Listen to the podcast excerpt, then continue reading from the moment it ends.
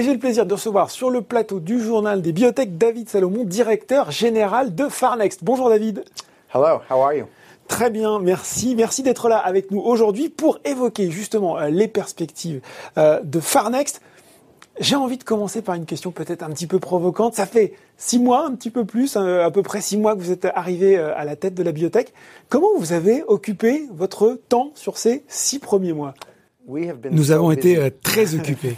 En fait, durant le Covid, nous avons euh, dû euh, procéder à beaucoup de changements structurels pour muscler la société et pour préparer au mieux sa croissance future.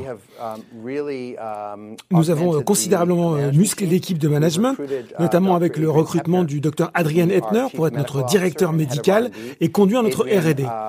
Alors, Adrian vient des États-Unis. Il a été auparavant vice-président et directeur médical d'Eagle Pharmaceuticals, une entreprise cotée au Nasdaq. Il a piloté 7 ou 8 enregistrements de médicaments. C'est un neurologue de formation. Il a une réelle expertise dans les maladies rares. On est donc très heureux d'avoir Adrian. Dans le même temps, nous avons accueilli 6 nouveaux membres à notre board suite à notre dernière assemblée générale mixte. Toutes ces personnes ont une très grande expérience, une très bonne vision dans les domaines du corporate finance, de la R&D, dans les développements précoces et avancés. Et bien sûr, toutes ces personnes, en plus de Michel de Rosen, le président du conseil d'administration, fait que nous avons maintenant une excellente gouvernante d'entreprise. Troisième élément, nous avons approché la FDA avec un briefing book sur la manière dont on doit avancer avec PXT 3003. Et la FDA nous a répondu avec des recommandations précise uh, permettant d'obtenir uh, une autorisation de mise sur le marché ainsi que les éléments clés pour notre étude pivot de phase 3. Ils nous ont dit, suivez la, feuille de route. Cette feuille de route est très claire et si nous la suivons bien, je crois que nous avons une excellente probabilité de succès pour l'approbation de notre médicament. Enfin, dernier point, sur la période de ces six derniers mois, nous avons eu notre Assemblée générale et cette Assemblée générale a approuvé les délégations autorisant le conseil d'administration à augmenter notre capital et à lever de l'argent pour soutenir à la fois nos essais cliniques et le développement de notre plateforme. C'est une période excitante. Nous sommes à un moment qui pourrait constituer une révolution chez Farnext. Bon, on l'a vu, donc des recrutements, renforcement euh, de la gouvernance, et puis effectivement cette euh, précision de la FDA sur la feuille de route de PXT 3003, votre actif le plus avancé dans la maladie de Charcot-Marie-Tooth de type 1, on va dire CMT pour faire simple. Mhm. Justement, est-ce qu'on peut à la lumière de cette réponse de la FDA, euh, savoir où on en est des essais de PX3 3003, de cet essai de clinique de phase 3 et de quand on peut attendre des résultats? Oui, nous avons reçu la confiance de la et toutes les perspectives pour avancer. Le titre avait bien réagi, hein, une belle augmentation du cours de bourse le jour de l'annonce. Oui, oui, c'est exact. Pour les actionnaires, nous essayons de faire tout ce qu'il faut, de faire un bon travail pour redresser la valeur et augmenter leurs bénéfices. En ce qui concerne PXT 3003, ce que nous a dit la FDA, c'est faites une étude pivot de phase 3 qui utilise comme critère principal l'ONLS pour la CMT. C'est un critère à valeur ajoutée que nous avons déjà expérimenté avec des résultats de phase 3 prometteurs. Nous ne sommes pas en terrain vierge, c'est un terrain que nous connaissons. Oui, oui, c'est comme une feuille de route. Vous avez l'expérience, il suffit de suivre le plan, mais faites-le uniquement avec une dose élevée comparée au placebo. Auparavant, nous avions fait cela avec le placebo, une faible dose et une dose élevée. Bref, maintenant, faites-le juste avec deux bras. Analysez les combinaisons des trois produits qui composent PXT 3003 chez des modèles animaux, des modèles de rats. Donc on fait tout ça au sein de l'Institut Max Planck en Allemagne, un établissement académique très prestigieux dans les conditions de bonnes pratiques de laboratoire ou s'en rapprochant. En conséquence, nous soumettrons donc cette étude juste avec deux bras, un placebo et la forte dose. Nous ferons cette étude avec 350 patients, 175 patients pour chaque bras. Elle se déroulera dans approximativement 40 centres cliniques essentiellement aux États-Unis, mais aussi en Europe. Nous avons la CRO pour nous aider à conduire cette étude. On a le protocole à soumettre à la FDA. Nous sommes très proches d'eux et, et, nous sommes impatients de débuter l'étude. L'information clé est que nous débuterons cette étude au premier trimestre 2021. C'est très bientôt et nous devons être bien préparés. C'est aussi excitant car il n'y a pas beaucoup de sociétés avec une action aussi basse que la nôtre et qui entrent en phase 3 avec autant de résultats cliniques de phase 3 déjà connus. et avec l'objectif d'une uh, approbation. C'est une très belle opportunité aujourd'hui pour les actionnaires d'accompagner cette accélération. Donc démarrage de l'étude, si j'ai bien compris, premier trimestre 2021 et peut-être des résultats à quelle échéance On ne peut pas être très précis. Il y a le Covid, nous avons 40 centres, 175 patients par bras, mais laissez-moi vous dire que nous espérons boucler l'étude et obtenir l'approbation de la FDA durant l'année calendaire 2023. C'est un objectif raisonnable pour effectuer ce genre d'études avec ce critère d'évaluation, avec ce type de patients. Nous sommes sur une rampe de lancement. C'est excitant pour nous. Notre cours de bourse avait atteint auparavant les 29 euros. Vous allez y retourner. Oui, oui, on a les moyens d'y uh, retourner. Je veux le dire à nos actionnaires. C'est le bon moment de regarder Farnext et de suivre son accélération. Il y avait votre journée investisseur hier, 13 octobre, euh, consacrée essentiellement justement à la CMT. Qu'est-ce qu'on a appris de nouveau sur cette sur cette maladie? Et puis peut-être une question aussi un peu euh, connexe où est-ce qu'en est la concurrence? Vous avez longtemps été euh, seul sur cette indication. Est-ce que avec les retards que vous avez subis, eh bien finalement les concurrents commencent à pointer le bout de leur nez? Ce que nous, nous avons entendu lors de ce R&D Day, notamment de la part du docteur Mario Saporta, professeur de l'Université de Miami, qui est l'un des meilleurs experts mondiaux de la CMT, c'est que dans cette maladie, le score OLNS est un critère d'évaluation, mais c'est aussi celui sur lequel nous pouvons nous reposer pour étudier la progression des patients.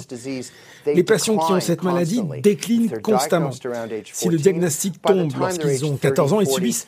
Et lorsqu'ils atteignent l'âge de 30, 40 ans, ils ont enregistré une large perte de leur capacité à ressentir, à bouger et à profiter des activités de la vie quotidienne. L'ONLS nous indique dans quelle mesure les médicaments peuvent stabiliser ou augmenter les fonctions ou, en l'absence de traitement efficace, comment ce déclin se produit. C'est donc un très bon indice de prédiction.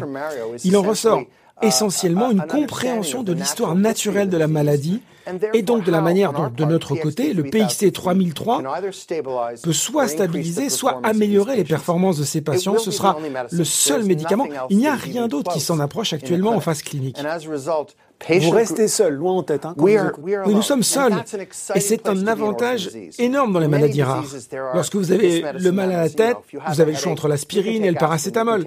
Il y a des choix. Si quelqu'un vient avec un autre médicament, c'est bien, mais le patient a déjà le choix. Avec la maladie de Charcot-Marie-Tooth, il n'y a pas d'autre option.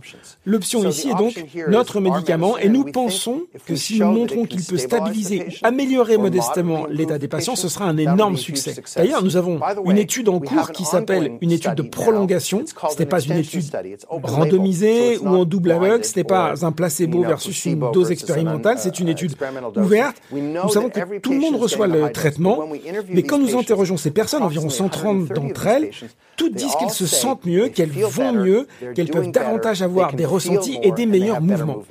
Il est donc déjà possible d'en rendre compte. Encore une fois, ce n'est pas l'ONLS, ce n'est pas une échelle, c'est un sentiment, mais il y a déjà des rapports qui indiquent qu'ils se sentent mieux. Donc nous souhaitons accélérer sur cette base. Et le succès de Farnext repose sur le fait que si le PXT 3003 est approuvé, cela prouve l'idée de la plateforme. Cela prouve que vous pouvez combiner des médicaments ensemble et avoir de nouveaux médicaments qui sont en quelque sorte des surprises, et c'est la base de Farnext.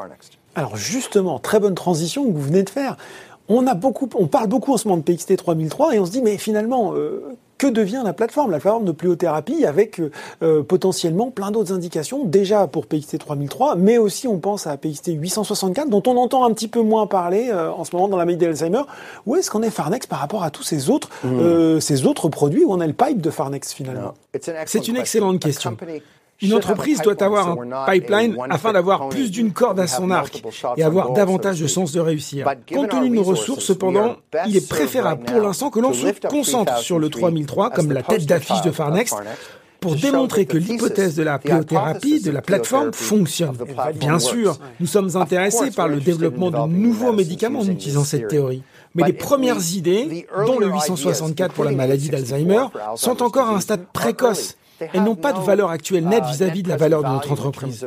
Et donc, si nous dispersons trop nos moyens et que nous dépensons un peu sur le 3003, un peu sur le 864, un peu sur une nouvelle découverte, nous ne serons pas concentrés et nous ne pourrons jamais faire approuver un médicament. Donc maintenant, sous ma direction, nos équipes doivent se concentrer entièrement sur l'approbation du 3003. Et si cela fonctionne, nous pourrons consacrer des ressources sur la plateforme, nous aurons plus de chances d'avoir des résultats, de trouver plus de médicaments et de générer plus de valeur pour les actionnaires. Donc, les autres produits, ils sont là, mais c'est PXT 3003 d'abord. C'est ça la grande priorité quand on vous écoute, un hein, David Salon. Exactement. Quand vous regardez une entreprise comme Tesla, ces équipes ont d'abord dû faire fonctionner leur modèle S. Elles ont dû prouver qu'il était possible de fabriquer cette voiture et en faire une production de masse. Et quand elles y sont parvenues, elles ont pu passer au modèle 3, au modèle X et se développer. Et regarder comment évoluer la valorisation boursière. Il faut donc prouver, prouver la thèse. dans notre cas, la médecine est-elle réelle? Fonctionne-t-elle? Et pouvons-nous utiliser cela pour mettre en valeur la plateforme de pléothérapie Si nous obtenons de bons résultats, l'avenir l'avenir est à nous. Bon, le futur est devant vous. On en a parlé au moment où vous êtes arrivé à la tête de Farnex. Il y a aussi cette question qu'on pose rituellement sur le besoin financier de l'entreprise. À l'époque, vous m'avez dit, attendez, laissez-moi un petit peu le temps d'arriver pour voir euh, ce qu'il faut faire. Là, on l'a vu, vous avez la possibilité de lever des fonds. C'est quelque chose auquel il va falloir quand même penser assez vite, non, quand je vous écoute. Cela ne devrait choquer personne qu'une société comme Farnext doit lever des fonds pour mener à bien ses études. À un moment, nous devons lever des fonds. C'est un fait dans la biotechnologie. L'argent ne pousse pas sur les arbres, donc nous devrons aller sur le marché à un moment donné. Mais c'est la bonne chose à faire lorsque nous savons que nous avons une nouvelle direction, un nouveau conseil d'administration, la bénédiction de la FDA, un protocole d'essai qui est prêt à démarrer. C'est le moment, peu après, de réunir l'argent lorsqu'on a la certitude que nous faisons tout ce qu'il faut. Ensuite, le risque est juste un risque d'exécution. Ce n'est pas, ce n'est plus un risque de gouvernance, de fonctionnement ou non de l'essai. Nous avons mis tous les problèmes, notamment les problèmes de fabrication, derrière nous. Nous avons désormais une équipe et un conseil d'administration concentré sur la réalisation du uh, travail et c'est ce que nous allons faire. En cours de route, nous allons collecter des fonds. Mais cela ne devrait pas être effrayant. Je veux dire, personne n'est mort de dilution. Je sais pas si les petits actionnaires sont d'accord avec vous. Mais... oui, détenir 2% d'Apple, c'est énorme. Mais malheureusement, posséder 10% d'une toute petite société, cela ne représente pas grand-chose. Nous n'essayons pas du tout de punir l'actionnaire. Nous essayons de grandir ensemble. Et c'est pourquoi il s'agit d'une excellente opportunité. Au fur et à mesure que nous collectons des fonds, si les actionnaires, les actionnaires individuels ici en France investissent de l'argent, nous roulons tous ensemble vers le succès. Bon, eh bien voilà, merci David Salomon, laser focused, hein, j'ai retenu euh, voilà pour euh, le laisser et là la commercialisation, on espère, hein, de PXT 3003 euh, dans les années à venir. Merci d'avoir été avec nous aujourd'hui. Merci à vous. Ce journal des biotech est désormais euh, terminé. À très bientôt pour un nouveau numéro.